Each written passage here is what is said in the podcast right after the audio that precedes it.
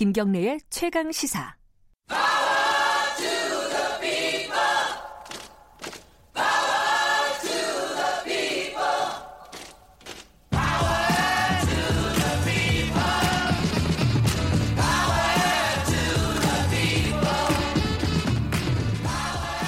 을의 입장에서 을의, 목, 을의 목소리를 통해 함께 사는 세상을 생각하는 시간입니다. 지금은 을밀대 아, 민생경제연구소 안진걸 소장님 나와 계십니다. 안녕하세요.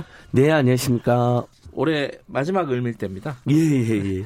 그래서 정말 1년 내내 예. 이렇게 을들의 목소리를 대변해 주셨다는 거 예. 너무 고맙습니다. 아니, 대변이야, 저 예. 소장님이 하셨죠. 아닙니다. 우리 을밀대와 KBS 제작진들의 또 예. 그런 좋은 마음씨가 있어서 가능했는데 제가 오기 전에 방송법을 찾아보니까 실제 6조쯤에 네. 방송은 사회경제 약자들 소외된 분들의 목소리를 더 많이 대변해야 된다라는 아. 규정이 있더라고요. 그래서 어떤 분들은 편파적이라고 하시는 분들이 있는데 그게 아니라 원래 방송은 국민 모두 모두의 것이 공적인 자산이라서 서민들이나 사회적 약자의 목소리를 더 많이 반영이 되어 있다. 네. 그렇게 따뜻하게 이해해 주시면 될 것 같아요. 법에도 그렇게 되어 있다. 아, 법에 예. 그렇게 되어 있다 그러니까 좀 부끄럽네요. 어, 좀더 해야 되는데. 아니 근데 우리 뉴스타파나 음. KBS가 그런 보도들 줄기차게 음. 많이 해주시잖아요. 고맙습니다. 다시 한번.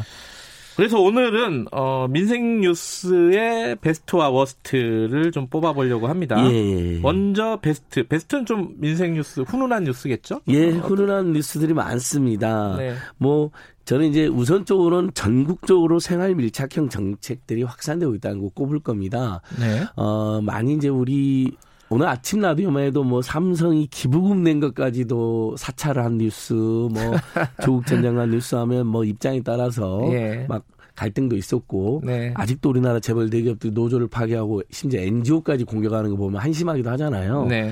근데 이제 이런 것만 생각하면 가끔은 사, 사는 게 좀 짜증날 때가 있는데 예. 그래도 보시면 지금 서울시 같은 경우는 따릉이 같은 공공자전거 네. 그다음에 대전시는 타슈 아, 타슈예요. 이름이? 창원시는 누비자. 광주도 재밌습니다. 뭘 것 같으세요, 앵커님? 광주? 어, 애청자 타, 여러분들도 한번 생각해 보세요. 타브러 이거 아니에요? 타브러하고 어. 타랑깨가 경합하다가 타, 랑깨가 돼버렸답니다. 아, 예. 타브러가 이렇게, 있었군요, 진짜로. 예. 아. 그러니까 이런 좀 훈훈한 뉴스들 네. 생활 밀착형 정책들이 굉장히 많이 퍼지고 있다. 음. 이제 주민자치도 예전보다 많이 가속화돼서 그것뿐만 아닙니다. 어, 대중교통 조조 할인이라 해서 사실 아침 일찍 우리 최강시야도 방송하시려면 6시 반 전에 대중교통 이용하셔야 되잖아요. 만약 우리가 대중교통 네. 이용하면 6시 반 전에 지하철이나 버스를 이용하면 20% 요금 할인해 주는 이런 음. 생활 밀착 요건 저는 7시까지로 확 저기 지연 연장해야 된다고 호소 드리고 네. 있는데 서울시에서 겨, 경기도까지 확산됐고요. 네. 여전히 미진하긴 하지만 제로페이로 뭐 공공시설물 할인이라든지 여러 공공이 할인이라든지 그다음에 네. 중소상공인들이 그걸로 카드 수료가 안 되니까 이것도 예전에 비해서 많이 지금 확산되고 있고요. 특히 최저임금 인상 때문에 우리 중소상공인들이 많이 힘들었던 게 사실입니다만 이분들에게 올해 초에 가, 신용카드 가맹점 수료가 대폭 인하됐습니다. 네. 그것은 한 프랜차이즈 조사해 보니까 1년에 550만 원 정도의 음. 어, 영업이익이 늘어나는 그러니까 카드사의 수수료를 네. 자기 매장에서 안 주니까 무려 그게 550만 원의 소득 효과가 생겼다는 보고도 나와 있고요.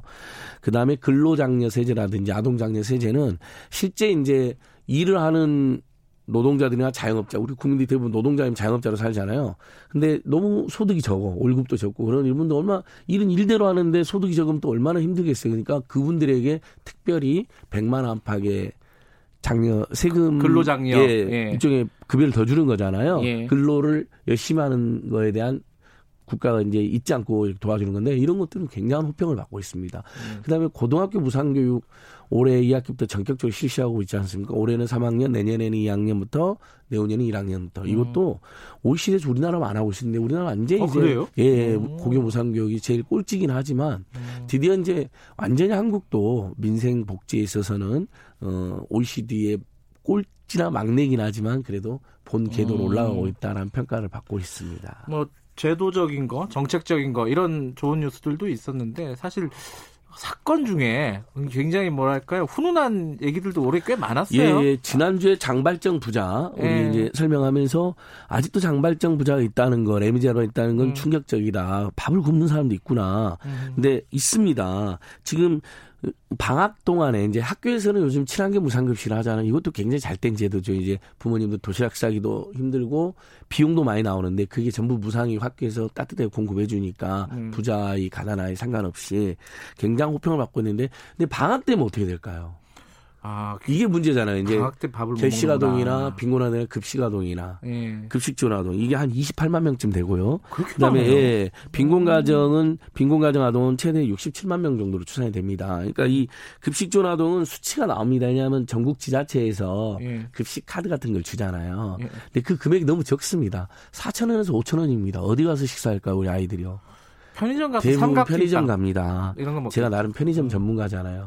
거기 가보면 라면 좀 좋은 거 1,600원에 우유 하나에 한 800원에 1,000원, 그다음에 삼각분 1,200원 좀 하거든요. 딱 4,000원 나옵니다.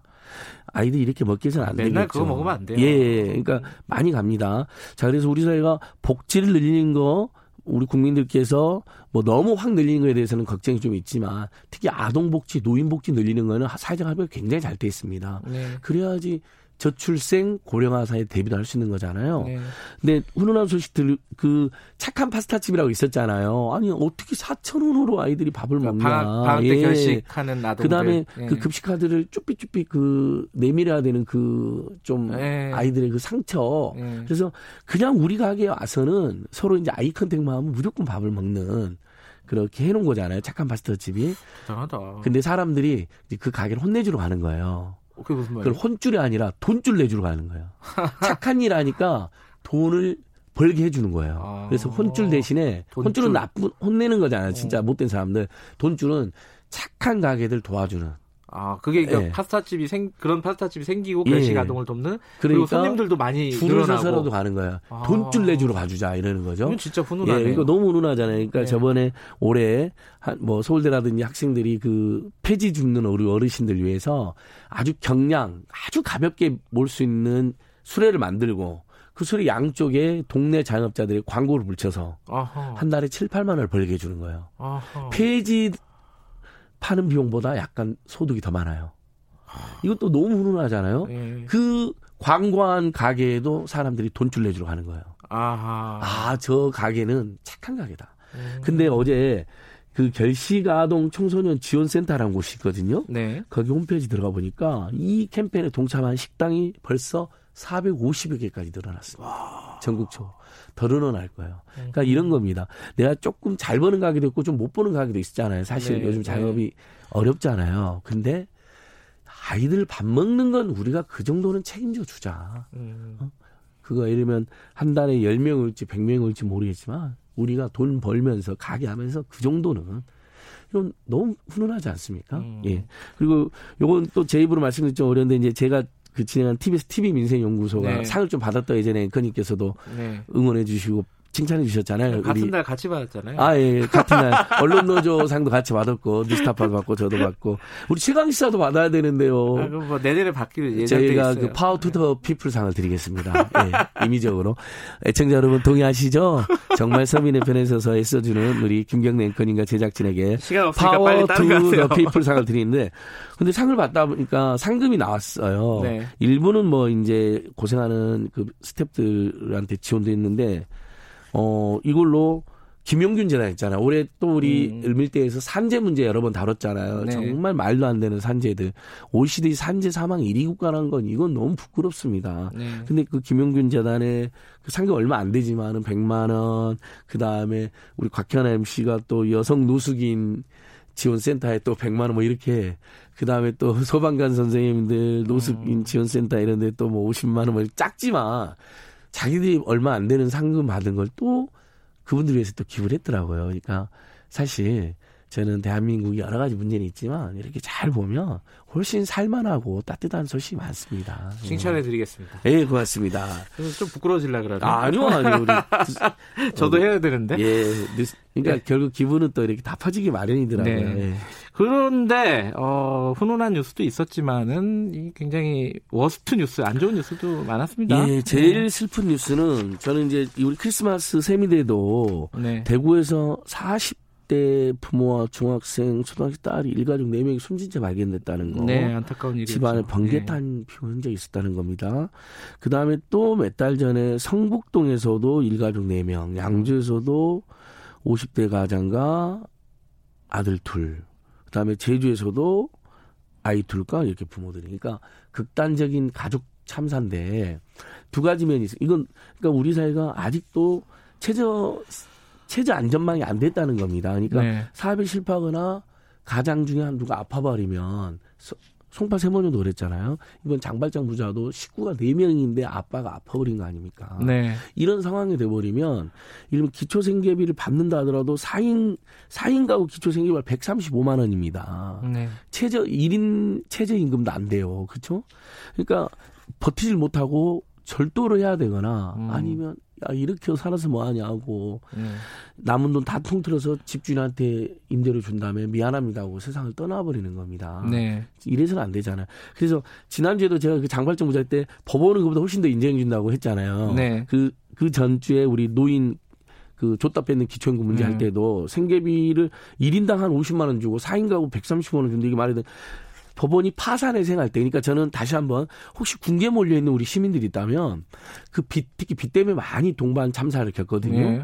파산이나 회생제도가 있다는 거, 음. 그다음에 주빌리은행이라든지 장발장은행이나 여러 여러 걸 돕는 은행들이 민간에 있다는 거 다시 한번 말씀드리고 음. 네. 정부에서 긴급복지해 주는 데는 129 전화를 하시면 129. 예, 우리 네. 어, 최강시 라디오 전에도 광고 나와요. 그 아주 어려운 사정일 때는 복지 모든 복지 서비스를 알려준 129나 120으로 약간 원스톱 서비스 예, 같은 거군요. 다 알려줘. 그러니까 음. 본인의 상황과 처지와 조건을 설명해드리면 그게 네. 맞는 복지 지원 서비스 있잖아요. 긴급 복지 지원도 있고 한부모 가정 부모도 있고 기초생활 급여도 있는데 법원 파산회생에서 제가 다시 한번 살펴보니까요. 법원은 우리나라 정부가 주는 체제 생계비의 두 배를 체제 생계비를 인정합니다. 아, 그러면 그러니까, 한 300만 원 그렇죠. 가까이 되겠네요. 4인 가구는 135만 원이잖아요. 네. 그러니까 파산회생 이거잖아요.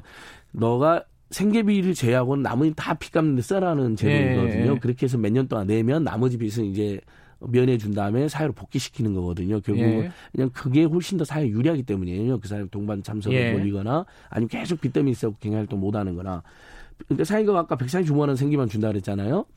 법원은 여기에 대해서 260만 원 정도를 인정합니다. 음. 그러니까 법원은 아는 두 배네요. 거예요. 예, 예. 법원 어, 생계비는 지금 최저 생계비는 중위소득의 30%만 주는데 법원은 네. 중위소득 60%딱 두 배를 줍니다. 그러니까 법원이 보수적이면서도 합리적인 거예요. 음흠. 사람이 살려면 그 정도 돈이 있어야 되는 걸 법원은 음. 경험칙으로 알고 그걸 제하고 갚아라 그러는 겁니다. 물론 네. 사안의 성격은 다르긴 하지만 어쨌든 그걸 잘 참조해야 된다 우리 정부가 우리 예. 사회가. 그래서 많은 국민들이 제가 을밀대에서 올해 내내 제가 가장 많이 한 멘트가 뭔지 생각해보니까 이거더라고요. 무슨 참사나 장발장 부자 사태만 생기면 우리나라 복지제도 왜 이 모양이냐고 막 다들 지적하고 예산 늘려야 된다 막 이야기하다가도 네. 막상 예산이 늘어나 제도를 개선하며 자기들이 책임져야지 정부 국민 세금으로 도와주려고 그래 막 하면서 갑자기 냉정해지는 분들이 일부 있는 거예요 정치인 네. 중에도 이제 최소한 아이하고 노인분들은 아이는 아직 경제적 능력이 없고 노인분들은 평생 우리 사회와 가족들에서 애써주신 분들 아닙니까? 이두 네. 그룹에 대해서는 돈 없다는 이야기 하지 말고 국민세금 아깝다는 이야기 하지 말고 먼저 챙겼으면 좋겠어요. 그러면 아이하고 노인 있는 집이 또 대부분 빈곤 가정이거든요. 네. 그 가장들 그걸 책임지 못하니까 30대 40대 부모들이 극단적 선택을 고민해야 되는 거고. 근데 생각해보세요. 노인을 모시고서는 아이랑 함께 사는데 풍부히 도와줘 나름대로. 풍성할 정도는 아니어도 체제 생계가 가능할 정도로 아까 법원이 인정하는 정도까지라도 그러면 어떻게 극단적 선택을 고민하겠습니까? 올 한해 다시 한번 저는 이거 이 문제만큼 해결해야 된다 우리 사회가. 음. 올 한 해 되돌아보니까 이게 좀 안 좋은 뉴스도 있었지만 아까 말씀하신 훈훈한 뉴스도 또 떠오르고 그러네요. 예. 지금 6776님이 어, 소장님은 최강 패널이다. 한 해 감사드린다. 아, 이런 말씀 보내주셨습니다. 정말 고맙습니다. 민망합니다만 아, 예. 고맙습니다. 2020년에도 잘 부탁드리겠습니다.